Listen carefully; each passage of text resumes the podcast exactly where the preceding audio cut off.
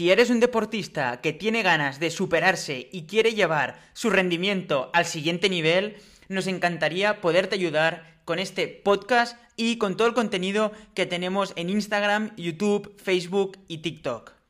Si quieres más, puedes ir a sagredotraining.com y ver qué es lo que se ajusta mejor a tus necesidades.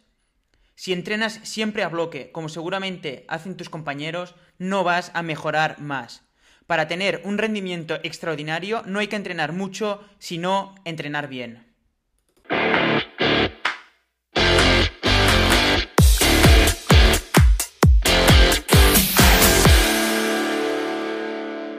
Entonces, voy a empezar siguiendo un poco con, las preguntas que tenía del otro día, que quedaron pendientes.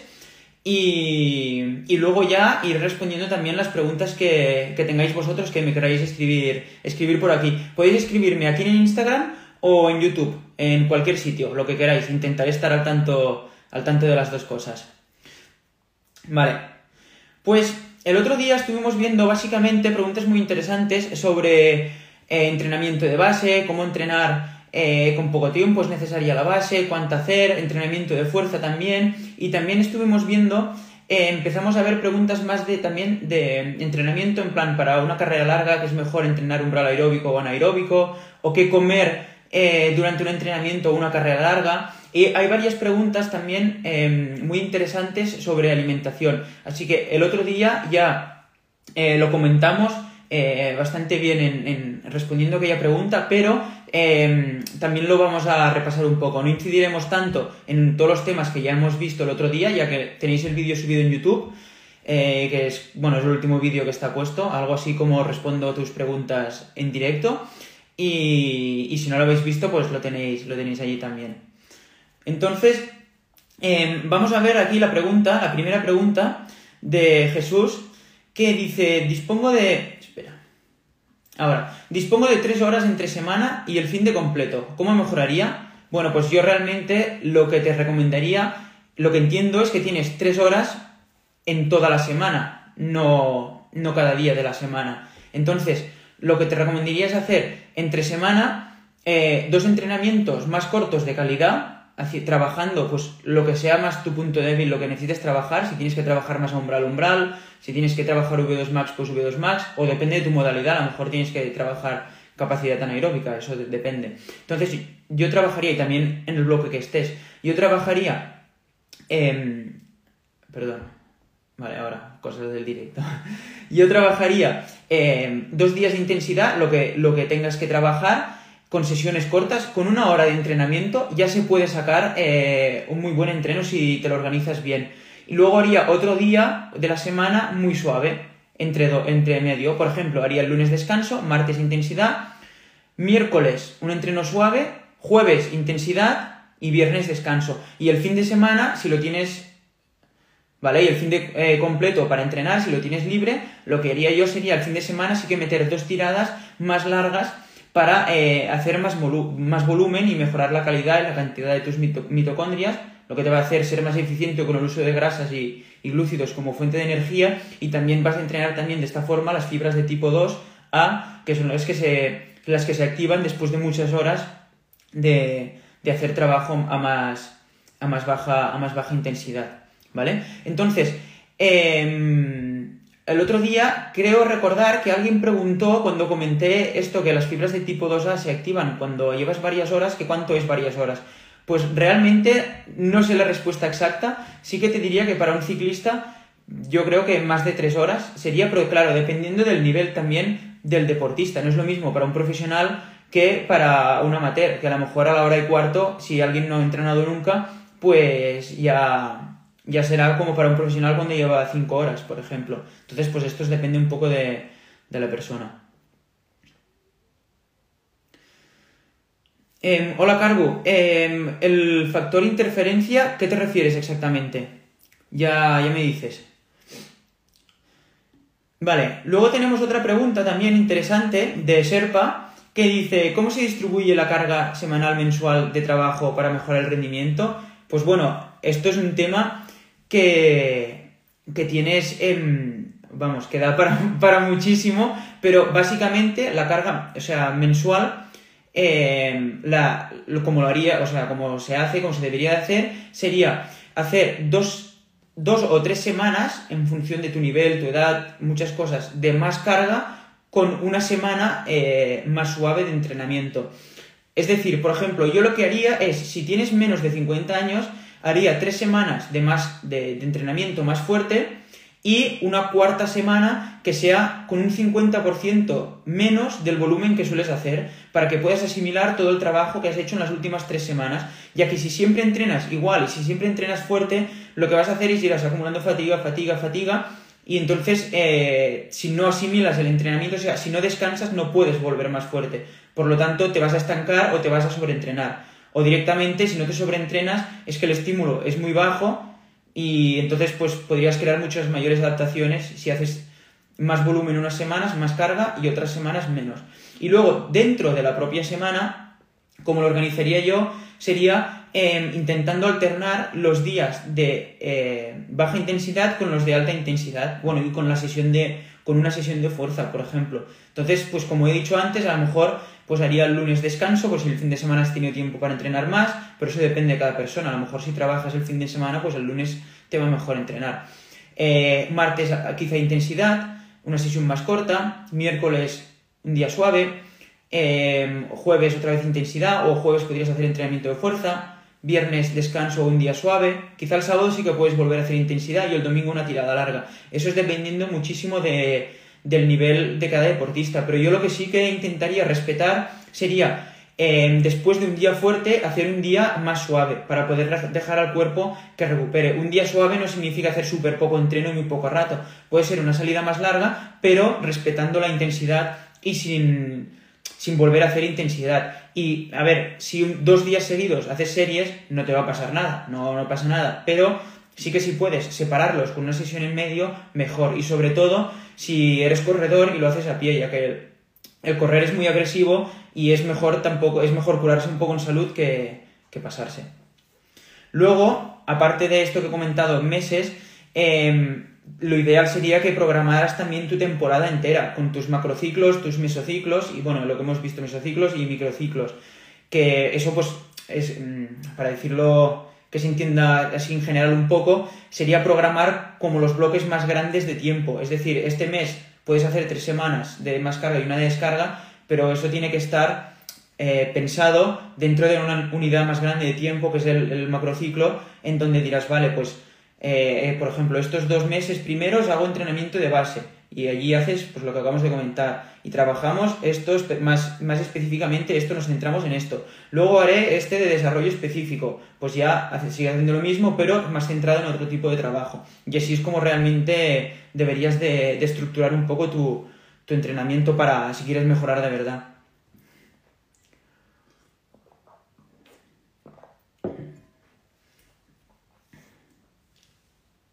Mm, a ver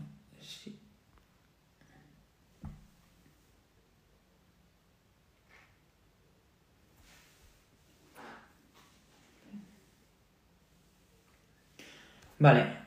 Espera, cargo. Estoy leyendo ahora que se me había quedado abajo.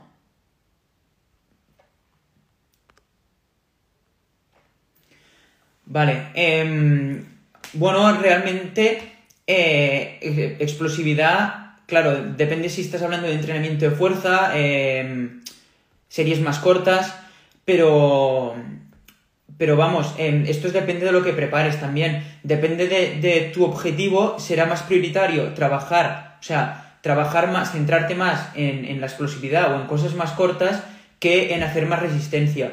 O al revés. A lo mejor si tu, si tu objetivo es el, de mejorar tu base aeróbica o el de preparar curas más largas y te estás centrando en explosividad, estarás... en mejorando tu capacidad de producción de lactato para producir energía además lo que te hará ser menos favorable, eh, o sea, menos eh, bueno en pruebas más largas. Y al revés, si te estás centrando demasiado en, la resistencia.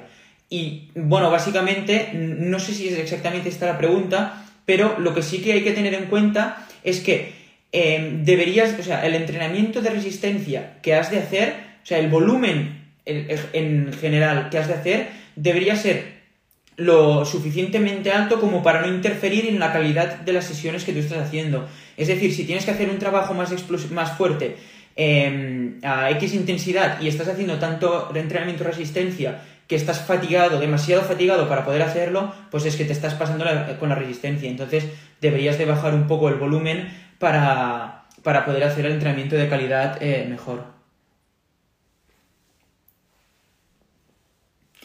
Bueno, Ángel pregunta, ¿cómo sabemos cuando estamos en el punto alto de forma? Eh, eso al final es dependiendo de cada uno, pero básicamente hay muchas formas de, saberlo. Tú te conoces a, ti mismo, cuando estás en forma es porque llevas un tiempo entrenando y sabes las sensaciones que tienes cuando aprietas, cuando no aprietas, etc. Aparte, luego, eh, si entrenas con potenciómetro, esto lo ves perfecto porque ves los números y no engañan Vamos, si calibras bien el potenciómetro, puedes ver perfectamente tu, progresión. Y si eres corredor y no entrenas con el street o con potenciómetro, o ciclista y no tienes potenciómetro, eh, em, puedes también usar, em, marcarte algunos segmentos en algunas rutas que tengas, alguna subida o algún tramo que, puedas apretar sin tener que parar, yo que sé, en un semáforo o algo. Y pues bueno, puedes hacer algunos test también para probarte. Pero básicamente te diría que es que no hace falta ni esto, cuando estás fuerte ya lo notas. O sea, cuando eh, no, pasa, no pasa mucho, pero cuando estás fuerte de verdad, puedes apretar, es como que aprietas, aprietas y no petas. Es como dices, hostia, así no aguanto este ritmo. Y dices, guau, si voy fácil, puedo apretar más. Es, es, una, un gustazo de, ritmo. Al final, para cada persona esto será más rápido o más lento, pero em, ya, ya, es que aunque sea por sensaciones, tú ya lo notas que estás en forma. Vale. David pregunta, hola Fernando, para un aficionado, ¿cuál es la manera más correcta de programar una progresión en los entrenamientos y durante cuánto tiempo? Vale. ¿Y vale la pena hacer base o siendo aficionado es mejor variar los tipos de entreno? Muchas gracias por la respuesta.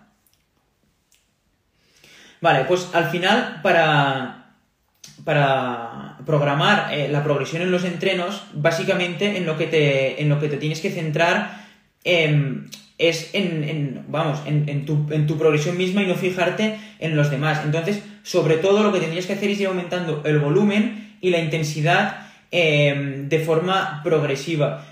Em, para, no, para que no sea una, una curva demasiado elevada, si no es cuando o te sobreentrenas o te lesionas. En el caso de corredores, es lo primero que te va a pasar seguramente es que te vas a lesionar. En caso de ciclistas, si no es tan fácil lesionarte, te puedes, te puedes sobreentrenar eh, más fácil.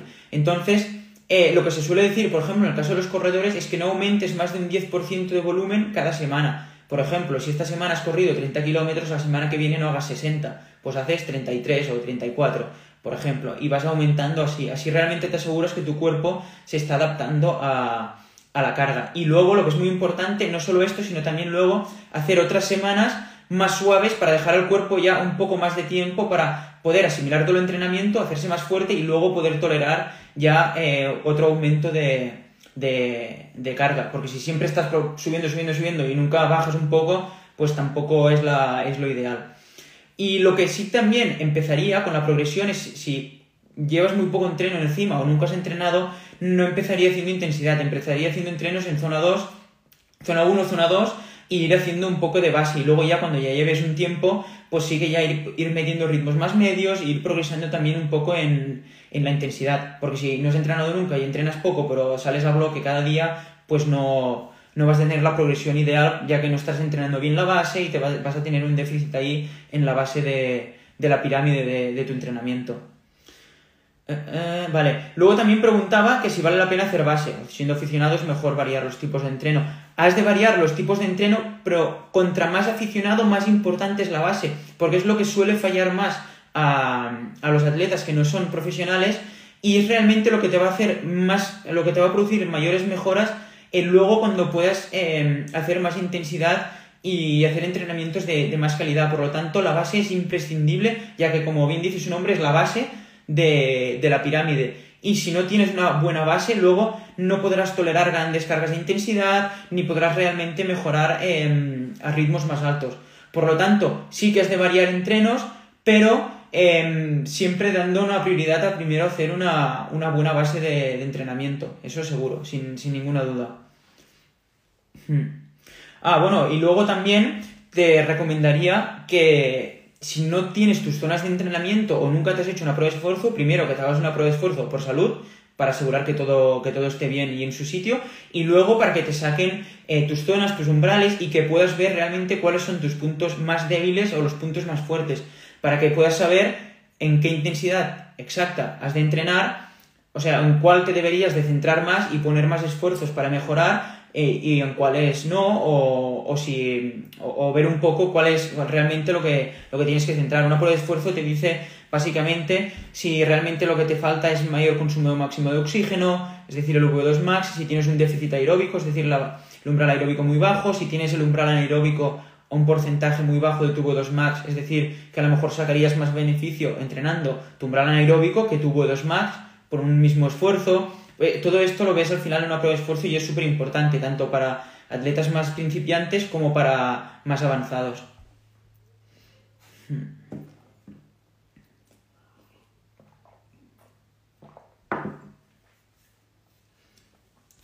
Juan Luis, Juan Luis pregunta, hola Fernando, esta es mi pregunta. Si estamos entrenando para una carrera tipo maratón, aproximadamente 70-80 kilómetros y 2.500 metros de desnivel acumulado, eh, eh, bueno, aclaro aquí que, bueno, supongo que es una maratón de mountain bike. ¿Se puede entrenar con sesiones de 45 minutos y salidas el fin de semana algo más largas? ¿Cómo debe ser la alimentación en carrera y previa al entrenamiento? Mil gracias. Bueno, eh, aquí realmente decirte, Juan Luis, que sí que puedes entrenar para una carrera de estas características eh, con este poco tiempo que tienes. Sin embargo, o sea, realmente es justo si tienes 45 minutos, a ver, ¿dónde lo decías por aquí? Sí, sesiones de 45 minutos entre semana, eh, ya que con 45 minutos tampoco se puede hacer mucho entre el calentamiento y la vuelta a la calma. Pero si antes he dicho que con una hora sí que se podía aprovechar, con 45 minutos también, y si te centras en hacer la máxima calidad posible en estos 45 minutos, eh, evidentemente no puedes hacer cada día a la semana calidad, un par de días a la, eh, semana, entre semana, ya sería suficiente, o incluso quizá tres, si ya tienes un poco más nivel para asimilar mucha, mucha alta intensidad. Y el fin de semana ya meter más volumen y, hacer más horas, más horas entrenando, básicamente. Si haces esto, te deberías de poder preparar, preparar bien este tipo de, este tipo de carreras. Vale, y luego preguntabas también tema alimentación en carrera y previo al entrenamiento. Todo esto ya lo vimos un poco el, el otro día, básicamente. Muchas gracias, Jorge. Un abrazo. Eh, eso ya lo vimos el, otro día, eh, principalmente, pero vamos, para. O sea que sí, seguramente ya lo has visto en, en el vídeo que ya está colgado, pero si no, hago un resumen muy rápido. Para competir en carrera, lo más importante será que no te esperes a tener hambre para comer y que vayas comiendo cada 30 minutos a, a ser posible, ¿vale? Entonces, lo ideal a la hora de la alimentación en carrera es que te hayas acostumbrado a comer lo que comerás en la carrera durante el entrenamiento. Si entrenando nunca comes y te pones a comer geles y de todo durante la carrera, vas a tener dolor de barriga seguro y, no vas a poder tolerarlo. Entonces eh, va a bajar tu, rendimiento muchísimo. Por lo tanto, primero, entrenar lo que vas a, a comer durante la carrera en los entrenamientos y durante la carrera comer cada 30 minutos, ¿vale? Lo más importante tener en cuenta que para hacer alta intensidad o para hacer una carrera, la gasolina de tu cuerpo son los carbohidratos. No tienes carbohidratos, no tienes gasolina. A no ser que hagas una ultra super larga y estés acostumbrado a ir a ritmos más bajos, entonces no son tan importantes los carbohidratos, sino eh, imprescindibles. Entonces, eh, realmente la cantidad de carbohidratos que deberías de comer por cada hora de carrera sería entre 60 y 90 gramos de carbohidratos, más o menos. Los profesionales hoy en día, en etapas muy duras o en carreras muy exigentes, comen entre 90, 100 hasta 120 algunos, algunos ciclistas. Sin embargo, tienen ya sus profesionales que les, les hacen, les hacen eh, habituarse a, comer esto y a poder tolerar estas cargas. Si lo haces tú, tú mañana, puede ser que tengas mucho dolor de barriga y no lo vayas a tolerar. Entonces yo lo que te recomendaría es comer eso entre un gramo y un gramo y medio de carbohidratos por kilo de peso por cada hora. ¿Vale? Que eso, bueno, pues haz cálculos con tu peso y te saldrá pues entre 60, 90, 100 gramos de, de carbohidratos por cada hora e ir progresando la cantidad que vas comiendo para que se vaya acostumbrando tu cuerpo. Realmente yo lo he probado, evidentemente, me gusta todo lo que estudio, me gusta ponerlo en práctica, si no, no, no lo valido. Y lo he notado muchísimo. He pasado de comer quizá 40-50 gramos, 40-50 gramos de carbohidratos por hora, compitiendo en carreras de, de trail, a pasar a comer 80, 90, 100. Y buah, cuando comía 90 gramos hasta 100 gramos una carrera de dos horas, tenía un gas que no se me acababa. Iba al bloque y, y no petaba. Y seguro que una de las cosas era por, por la alimentación. Así que realmente lo recomiendo, pero entrenándolo eh, en los entrenamientos, que para eso, para eso son.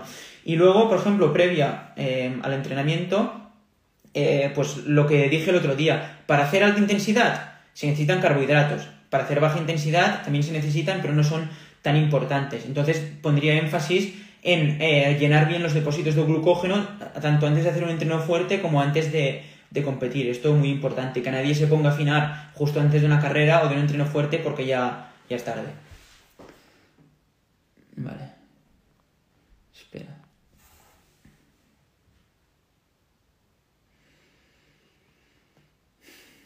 Vale. Juan lo pregunta, ¿por qué tipo de entrenamiento te decantarías cuando tienes poco tiempo, entre semana? ¿Series de 3x10 a ritmo o bien 10x3 por encima de umbral con buena recuperación?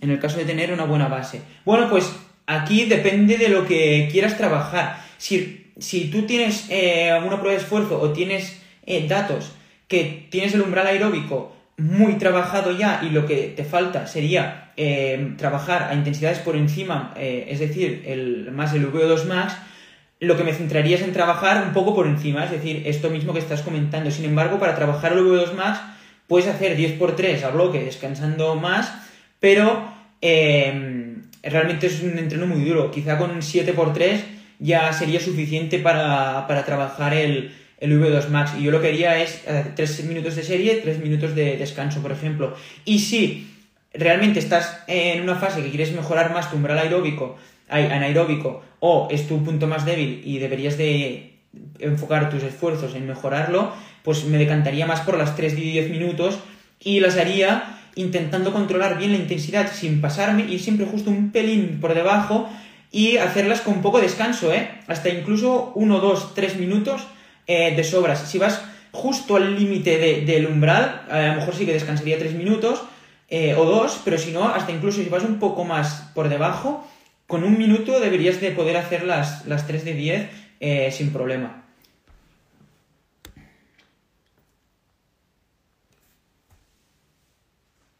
Vale. Ángel pregunta, ¿cómo bajar el punto de forma correctamente y qué tiempo para desahogar la fatiga?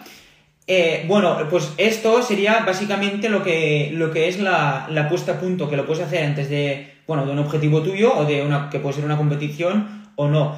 Pero esto dependerá de muchos factores también, de lo que te vaya bien a ti, porque cada persona es diferente y, y rinde con más carga o con menos carga y también de la carga que ya has hecho antes. Si has estado entrenando una barbaridad, necesitarás más tiempo para, para asimilar el entrenamiento y ir quitando toda la fatiga que llevas. Que si no has entrenado tanto, tanto, con menos tiempo te irá bien. Pero en términos generales, ¿vale? Yo si estado entrenando una burrada y estás muy fatigado, te diría que dos semanas de empezar a bajar el volumen eh, progresivamente, ¿vale?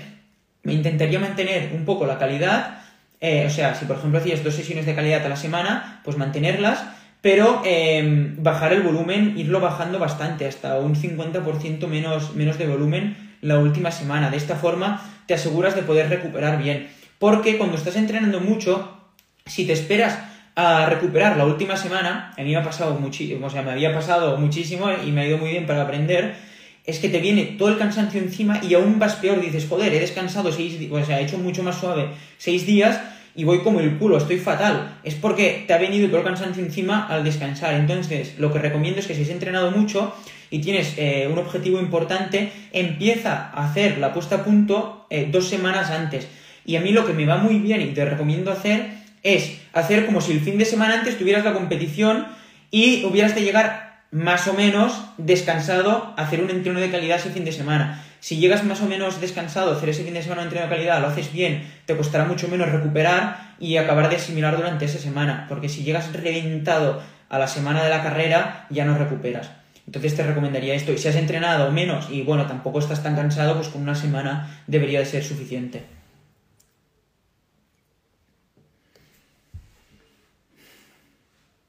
Vale. Team eh, Rocarroya pregunta, según tu experiencia, ¿qué tanto se puede confiar en los días de recuperación que indica Garmin luego del entrenamiento? Saludos. Pues la verdad es que yo Garmin no me lo miro mucho, ya que siempre miro Training Peaks, sin embargo es lo típico que vas de entrenar y siempre te sale 48 eh, horas, 78, no sé qué. Em, eso está bien porque si tú tienes puestos tus umbrales, tanto en potencia como en frecuencia cardíaca, en el Garmin, pues realmente sí que te calcula una carga al Garmin de ese entrenamiento. Y te puedes dar una idea de lo duro que ha sido para ti. Pero esto también... Em, eh, yo no, yo nunca hago caso de esto. Depende de en qué momento de, la, de, de la fase de entrenamiento estés. Quizás quieres acumular mucha, mucha carga y tampoco vas a hacer caso si te dice que descanses 72 horas y mañana tienes que entrenar, hacer un entreno largo, por ejemplo, o fuerte. Pero, pero bueno, depende de... Te puede servir. Yo lo que haría es tomarlo como referencia para saber eh, lo duro que ha sido esa sesión y luego tú ya valoras si quieres meter algo más de carga porque luego vas a descansar o quieres priorizar descansar un poco más ya que ese entreno ha sido, ha sido muy duro. Me lo tomaría un poco así, pero tampoco sin, sin llevarlo al, al pie de la letra, la verdad. Hostia, cuántas preguntas. A ver.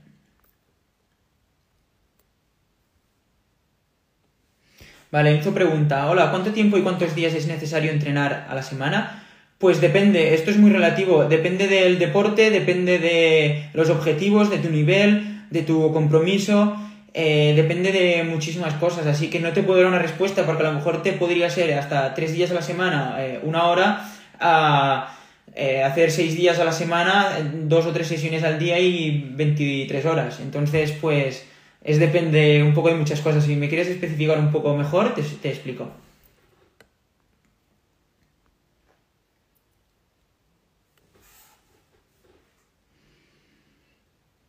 Vale.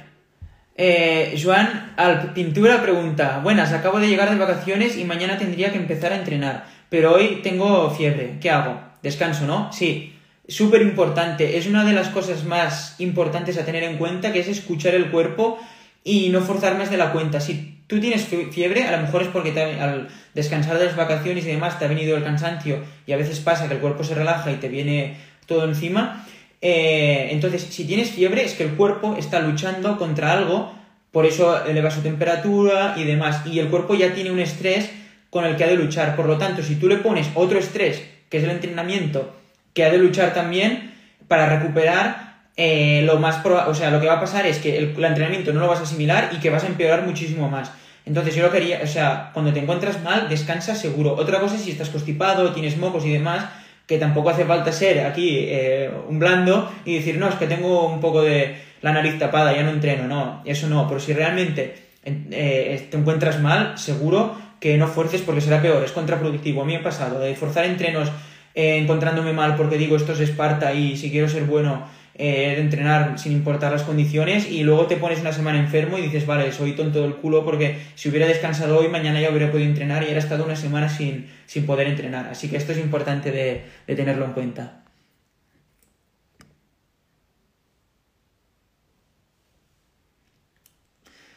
Vale, Berta pregunta, ¿cuál es el tiempo recomendado entre carrera y carrera? ¿Existen las carreras de entreno?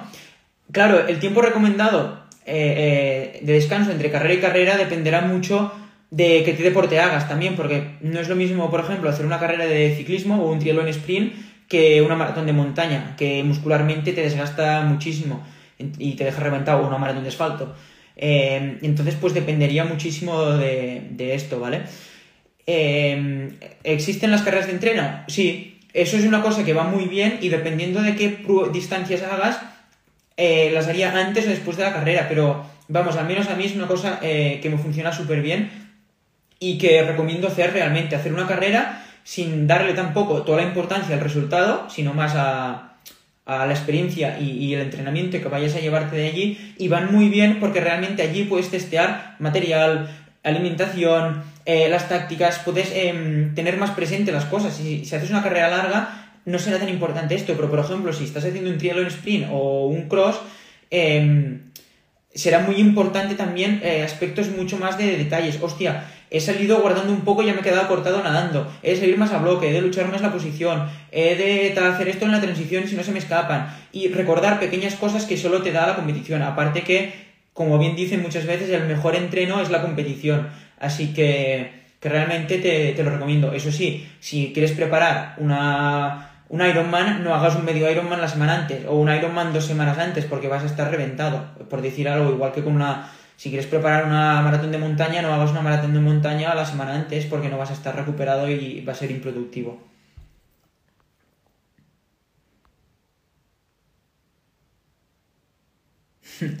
Fran dice, quiero que me prepares para un triatlón en manos del mejor. Eres un crack, Fran. A ti te, te pongo fuerte, te pongo fuerte rápido con las condiciones que tienes.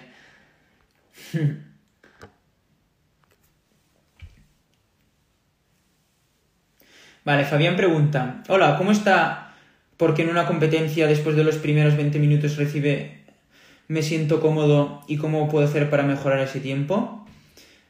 Eh, vale, lo que, lo que em, interpreto que quieres decir es que te cuesta un poco em, calentar y necesitas 20 minutos para empezar a tener buenas sensaciones.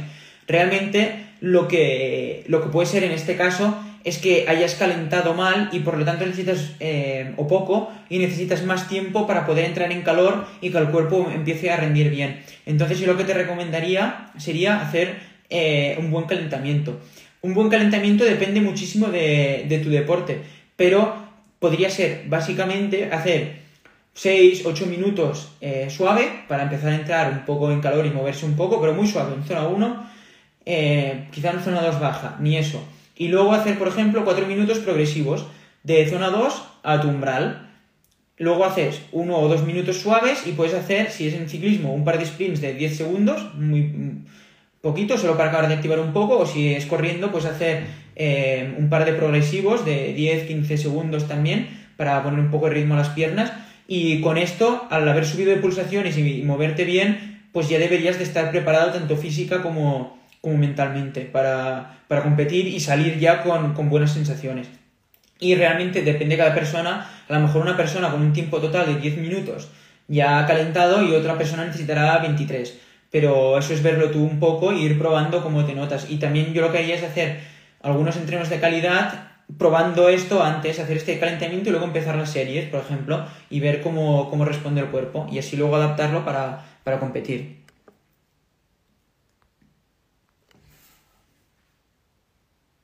Vale, Ángel pregunta, el domingo tengo una carrera de 130 kilómetros y 2.000 positivos en ruta y llevo toda la semana con tos y mocos y ya voy a algo mejor. ¿Será contraproducente? Em, bueno, a ver, e, esto me imagino que es eh, relacionado con lo que decía antes de, de estar enfermo. Si tienes una carrera y ya estás apuntado, la has preparado y demás, y tienes tos y mocos, yo la, yo la haría igual. Otra cosa sería que hoy estuvieras fatal y mañana tuvieras que competir. Digo, hostia, no la hagas porque vas a ir mal, te vas a rayar y luego vas a ser peor porque vas a estar una semana enfermo. Pero si solo tienes tos y mocos, yo probaría realmente em, hacer bondad, por ejemplo, si la carrera es domingo, mañana hacer una activación pues sin forzar nada y hacer bondad, eh, descansar bien, eh, no pasar frío y ya está, ir a competir sin, sin agobios.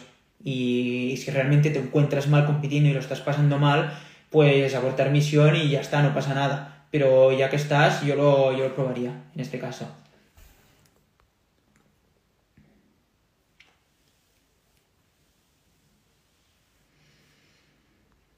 Mm, mm, mm, espera. Vale, voy a responder alguna pregunta más de que tenía aquí apuntada, que me habíais preguntado ya hace días y si no, las estoy dejando pasar demasiado, ¿vale? Eh, me pregunta, ¿es normal que nunca pueda entrenar en zona 5 y casi nunca en zona 4? Me he hecho una prueba de esfuerzo. Eh, realmente no entiendo muy bien la pregunta. Si quieres ponerla, si estás aquí en el directo y quieres explicármelo mejor, te lo, te lo digo. Em, no sé si te refieres que lo que tú piensas que es tu zona 5, que no llegas por el pulso, por muy fuerte que vayas, o, qué es exactamente, porque en el caso, en, la, hipótesis que sea, que por ejemplo te han dicho que tu zona 5 es 185 pulsaciones y vas a tope y vas a 170, pues realmente será que esa no es tu zona 5. Y yo lo que creo es que estará mal calculada la. estarán más mal calculadas tus zonas si es, si es este caso. Em, a veces pasa, me ha pasado de hacer alguna prueba de esfuerzo muy cansado o, algo y que eh, los valores y que dé valores muy raros, pero mucha diferencia de todas las otras pruebas que he hecho. Entonces, hay veces que la máquina, que la máquina falla y tampoco, entonces puede ser que sea esto. Yo realmente repetiría, repetiría la prueba. Vale, pues si me comentas qué, es esto. Yo sabes lo que, lo que haría de ti. Mira, puedes hacer eh, una cosa. Pues, em, como seguramente esto estará mal, lo que yo haría sería, eh, cogería una subida de 20 minutos, ¿vale? Si es de media hora, mejor, pero es muy duro de media hora, así que te diría de 20 minutos, ¿vale? Y haría 20 minutos a tope, o sea, a un ritmo constante, pero lo, lo, máximo que puedas aguantar durante los 20 minutos, ¿vale? O sea, acabando a full, sin nada.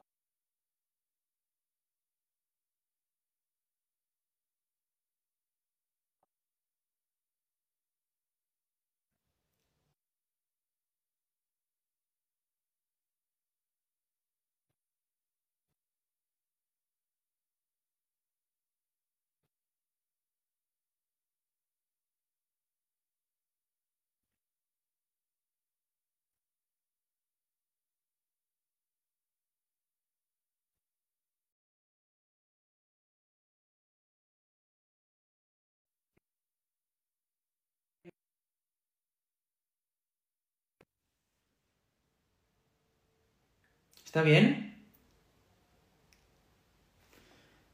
Vale, pues donde me, donde me había quedado... Sí, supongo que ya está bien. ponerme sí, sí, porfa, si me, si me podéis oír bien.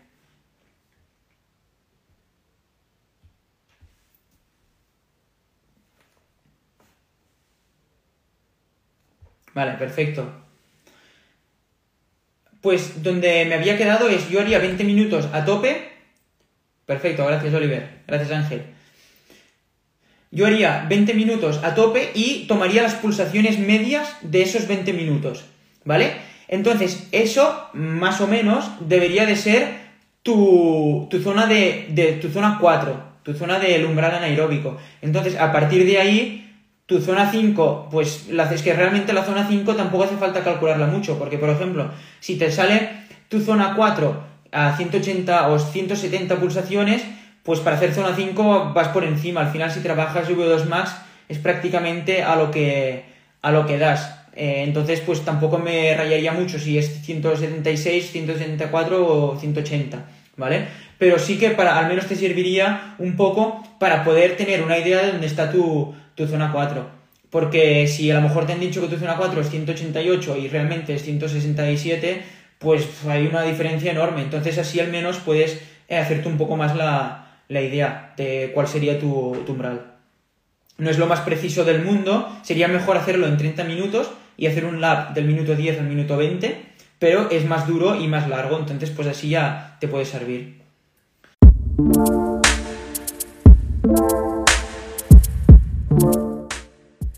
Muy rápido. Si puedes pensar cómo has encontrado este podcast, posiblemente alguien lo ha compartido en Instagram o te han hablado de él o algo parecido. La única forma de que esto crezca es con el boca a boca.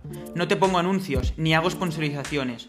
Lo único que te pido es que pienses cómo encontraste este podcast y que hagas lo mismo. Ya sea en un post, en una historia, compartirlo con tus amigos, con la grupeta, significaría mucho para mí y ayudarías muchísimo a otros deportistas como tú a empezar a entrenar bien.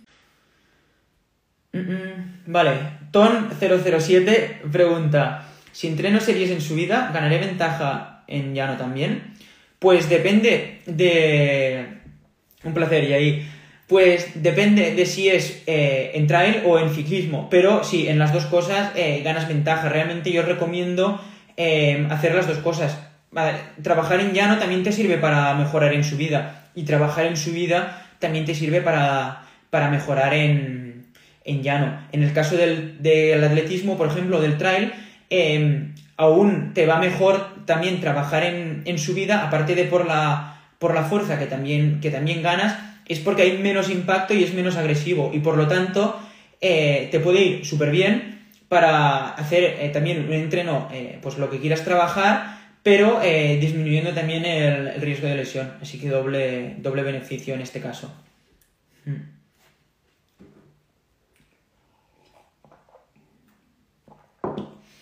Paul Keral pregunta, ¿cómo alimentarse en pretemporada? Bueno, Paul es una máquina de la serie de Training Squad y dentro de poco lo veréis, veréis en el tour. Así que, eh, nada, lo que diría, él ahora mismo está en pretemporada y, y bueno, como es como yo era antes, eh, súper disciplinado, está súper motivado, está en pretemporada, quiere mejorar y hacer cosas. Entonces, yo lo que recomiendo es en pretemporada, se desconecta para descansar tanto física como mentalmente. Es muy importante el mentalmente. La temporada es muy larga, carreras, viajes, entrenos muy duros y como no descanses bien en pretemporada, es muy fácil acabar quemado. Y si no es esta temporada, es la siguiente o, la otra. Pero vamos, lo más probable es que acabes quemado, eh, aunque sea psicológico, el burnout mental eh, pasa, pasa mucho, ¿vale? Entonces, lo que más te recomiendo yo en pretemporada es que te olvides de alimentación y de nada. Eh, sobre todo la primera semana, o las primeras dos semanas, yo te diría que comas lo que quieras. Si has estado haciendo, comiendo bien, cuidándote todo el año y todo,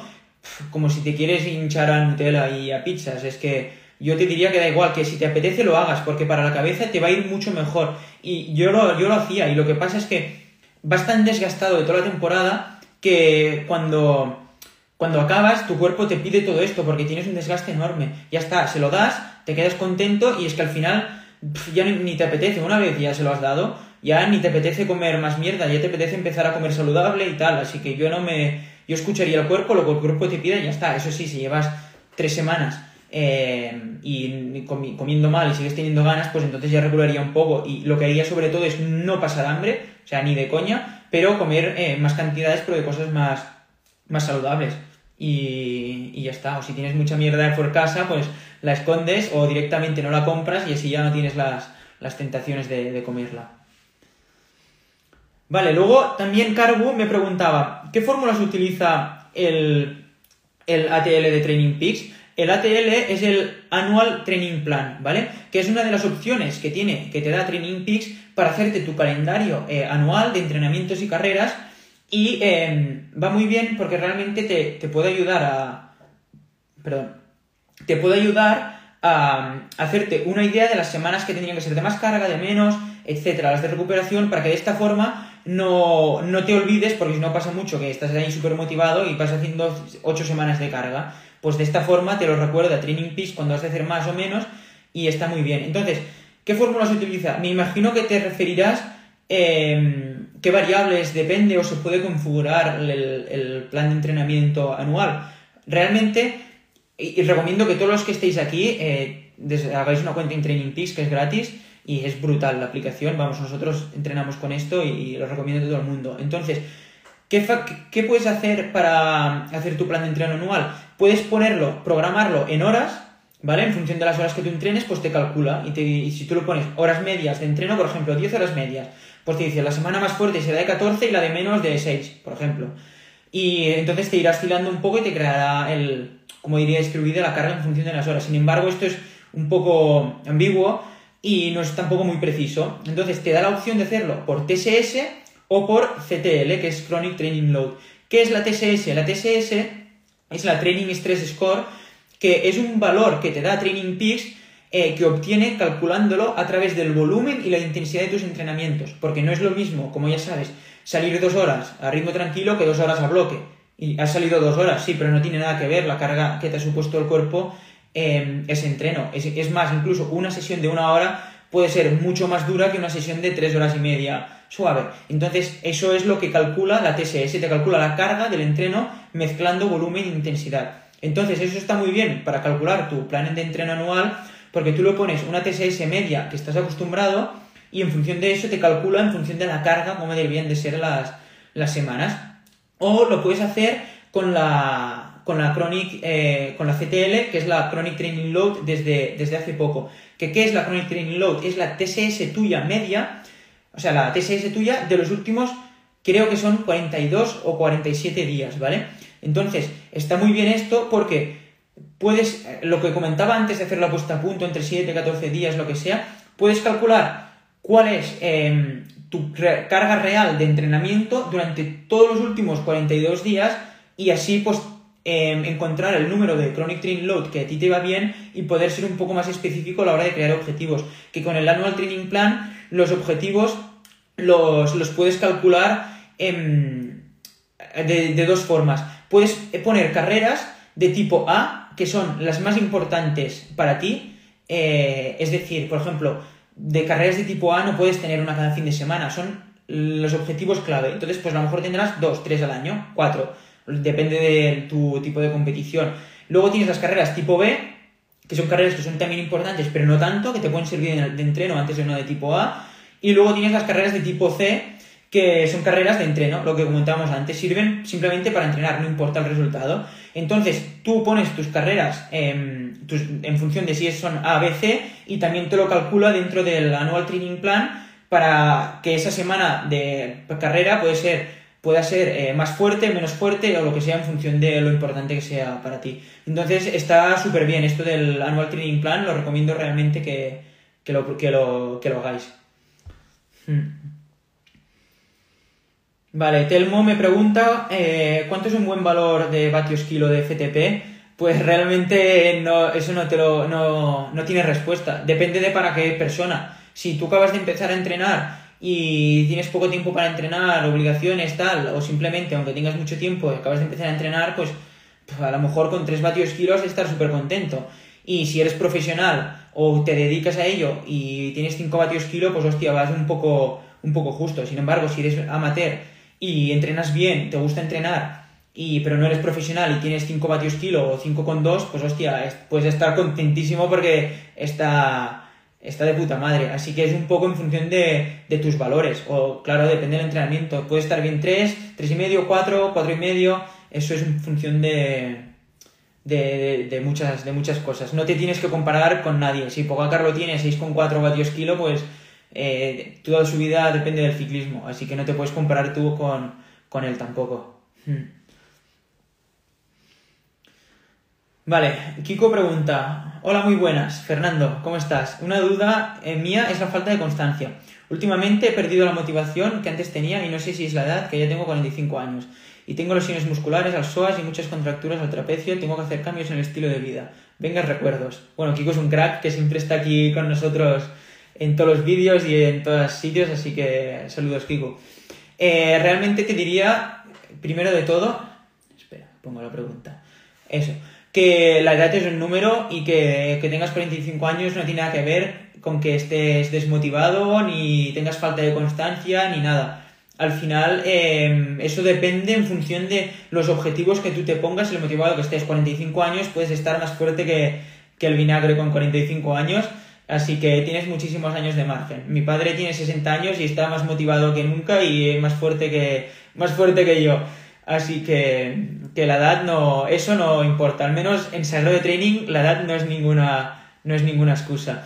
Y, y luego eh, también te diría que, luego os voy a explicar, pero en la, formación que he creado para vosotros también empezamos con un primer capítulo de mentalidad hablando sobre hábitos y sobre la importancia de, la constancia y cómo es importante. Así que Kiku, em, que seguro que estás dentro, ya lo vas a ver lo vas a ver ahí bien porque es una cosa imprescindible para poder empezar a entrenar. Te diría que lo más importante es que te pongas unos objetivos, ya sea personales, quiero mejorar esto, quiero lo otro, o con, alguna carrera y, ya está. Y que básicamente Em, una vez tengas unos objetivos, será mucho más fácil que, tengas constancia para entrenar y que también tengas un porqué tuyo. Si, si tú no sabes ni por qué estás entrenando, por decir algo, es mucho más difícil que cuando estés cansado o haga mal día o lo que sea, salgas a entrenar. Si tú dices, yo entreno por esto, por esto, por esto, y voy a preparar esto, esto y esto, vamos, es muy fácil que, que salgas, aunque no tengas ganas, ya tienes un, algo que te mueve por dentro y que, que te hace salir a entrenar. Así que yo lo que te, lo que te propongo es que busques tu por qué realmente, por qué quieres hacer entrenar o por qué quieres preparar eso o lo otro. Una vez lo encuentras, también te busques tus objetivos también para, motivarte y ya está, y te será mucho más fácil de, preparar esto. Y luego, tema, tema lesiones, lo más probable es que em, o sea, estés haciendo una carga de entrenamiento que es un poco más elevada de lo que tu cuerpo puede tolerar, ya sea porque entrenas más o porque descansas poco, las dos cosas pueden ser. Si tampoco entrenas mucho, pero estás durmiendo muy poco, o comes mal, o no lo que tu cuerpo necesita de más, es mucho más fácil que tengas lesiones. Entonces, yo lo que te recomendaría aquí, en el caso de si eres corredor, es que eh, hagas más entreno cruzado, es decir, intentas meter más entrenos de bici o lo que sea para no tener tanto impacto, ya que el correr es muy agresivo y así puedes tener una carga de entreno más alta sin tener tanto riesgo de lesión, esto para empezar, y otra que ante la duda bajes un poco la carga, la carga corriendo o aumentes, o las dos cosas, y o aumentes tu, descanso y, comas eh, los alimentos que realmente necesita tu cuerpo. Todo esto combinado te, ayudará a, a realmente a, evitar las lesiones, básicamente. Mm. Mm, mm. Dale, espera que tenía varias preguntas por aquí, creo.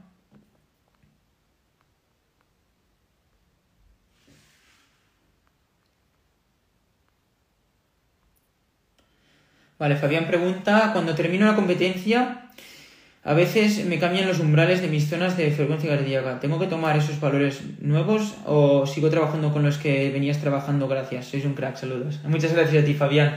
Em, eso realmente lo que pasa es que el pulso varía en función de, de muchas cosas, entre otras la fatiga. Entonces, si solo te fías del pulso para hacer el entrenamiento, si haces una carrera y estás muy cansado, por eso es una carrera muy dura, eh, sí que te va a variar un poco. Pero yo no lo tomaría tampoco mucho como referencia. Cuando estés más fatigado, intenta guiarte también por las sensaciones y esto te va a ayudar a, a realmente hacer los ritmos que necesitas. A mí me ha pasado mucho, hay veces que o sea, que te baje el pulso eh, por la fatiga puede ser una cosa buena si la buscas y ya está con un propósito. Y me ha pasado a veces que sé que mi umbral es 180 y estás haciendo series que dices estoy a umbral seguro y vas a 170. Pues no has de intentar llegar porque tienes que fiarte un poco las sensaciones de, de tu cuerpo. Lo mismo te va a pasar si un día entrenas fresco y con mucho calor que vas a ir con el pulso altísimo y dices, hostia, pues bueno, ya, ya sabes que es normal que vayas con el pulso un poco más alto en estas condiciones, o si has tomado mucho café, por ejemplo. ¿Vale? Entonces te diría que te guíes por las sensaciones y tampoco hagas mucho caso de, de estas fluctuaciones.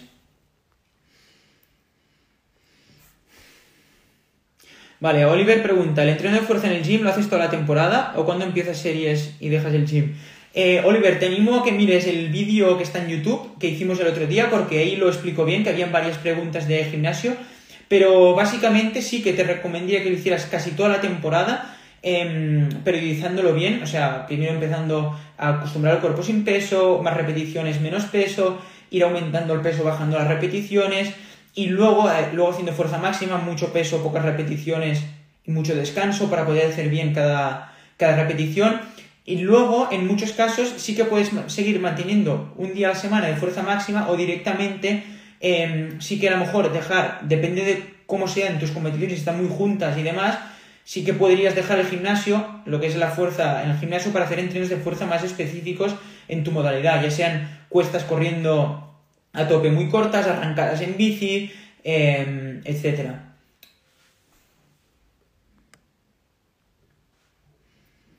Mira, eh, Ángel también me dice, perder la forma es importante, es muy importante esto, y es una cosa que eh, le he dicho a varios deportistas estos días, que están empezando la pretemporada y les da miedo descansar mucho para perder la forma y demás.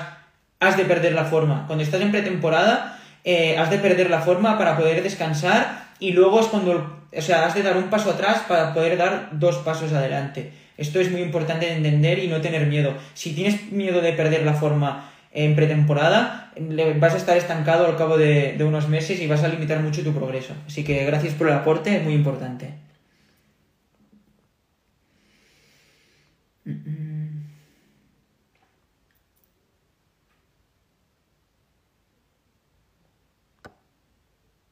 Vale, José pregunta, ¿qué es más recomendable? ¿Mejorar el umbral por series de 2x10 o intervalos estilo, eh, me imagino que son 2x1 para preparar para preparar eh, maratones.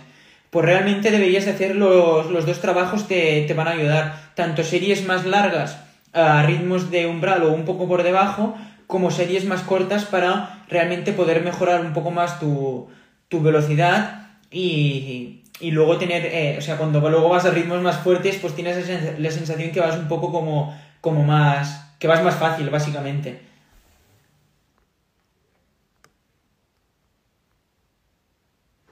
Bueno, Fernando dice buenas tardes, gracias por cada explicación. Muchísimas, muchísimas gracias a ti y a todos por, por el apoyo que nos, que nos dais a diario. Voy a acabar ya, porque llevamos casi una hora, con las dos preguntas que, pues mira, Ángel, gracias, porque estoy con la boca seca. Voy a acabar con las dos últimas preguntas que, tenía. Y eh, J.O. Sendes me dice: Hola, buenas, me acaban de diagnosticar fibrilación auricular proaxística, la arritmia más común, y el cardiólogo me ha dicho que puedo seguir entrenando, pero moderado, 80% de la frecuencia cardíaca máxima. Estoy esperando a ser operado. Ablación de venas eh, pulmonares, cateterismo. Mi pregunta es, ¿qué pautas de entrenamiento serán más aconsejables teniendo en cuenta esta limitación, zona 1, 2, 3? Un saludo, gracias por tu tiempo. Vale. Bueno, realmente em, lo primero es que mucho ánimo y mucha, mucha suerte con la, con la operación, si, si aún no ha sido.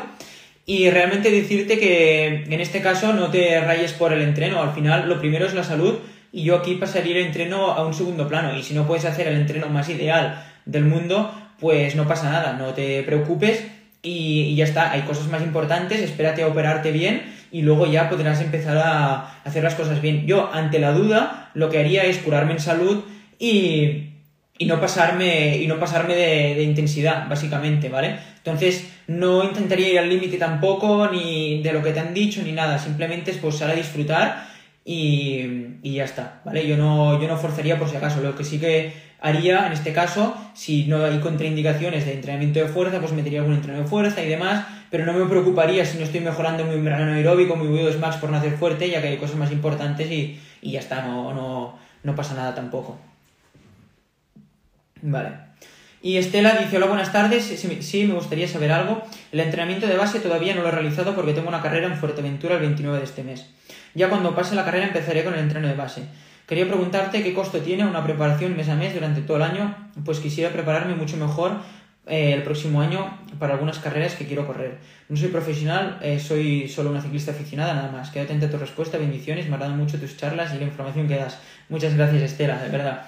Pues realmente eh, lo que te recomiendo es que entres a la página web de Desarrollo Training y en el apartado de plan personalizado, planificación, entrenamiento personalizado, verás que hay diferentes planificaciones y dentro de cada planificación hay un formulario eh, para rellenar en el caso que estés realmente interesado para, para hacer el, entrenamiento personal. Entonces, lo que me comentabas aquí, dices, eh, no soy profesional, solo soy aficionada. En de Training lo que nos encanta es, o sea, es ayudar, nos llena muchísimo ayudar a todo tipo de personas, no, no importa el nivel, porque te puedes estar igual de emocionado por conseguir una cosa siendo em, aficionado que siendo profesional. Entonces es lo que queremos ayudarte nosotros y lo único que nos importa es el compromiso y la ilusión que tú tengas. Si tú tienes las mismas ganas que nosotros de trabajar con nosotros, es perfecto y estamos encantados de, poder trabajar conmigo. Eso sí, em, la gente que realmente diga, ay, no estoy motivado, no hago caso, me da igual, pues con esta gente realmente sí que no vamos a trabajar porque el entreno personalizado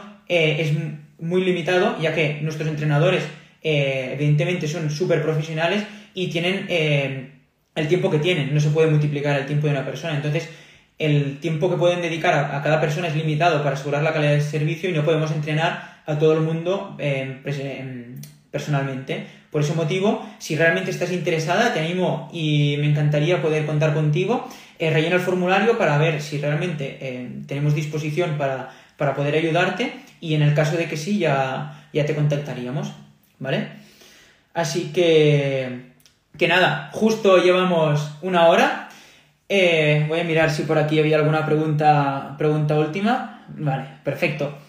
Pues nada, el otro día eh, ya os anuncié y muchísimos de vosotros ya estáis dentro, estoy súper contento porque sé que os va a ayudar muchísimo. Eh, estuve anunciándoos que había lanzado, acabo de justo crear Em, lo que a mí me habría gustado tener hace unos años, es decir, eh, lo he hecho con muchísima ilusión porque es lo que yo habría necesitado hace unos años, que me hubiera ahorrado muchísimas eh, frustraciones, temporadas a la mierda y muchísimas carreras malas.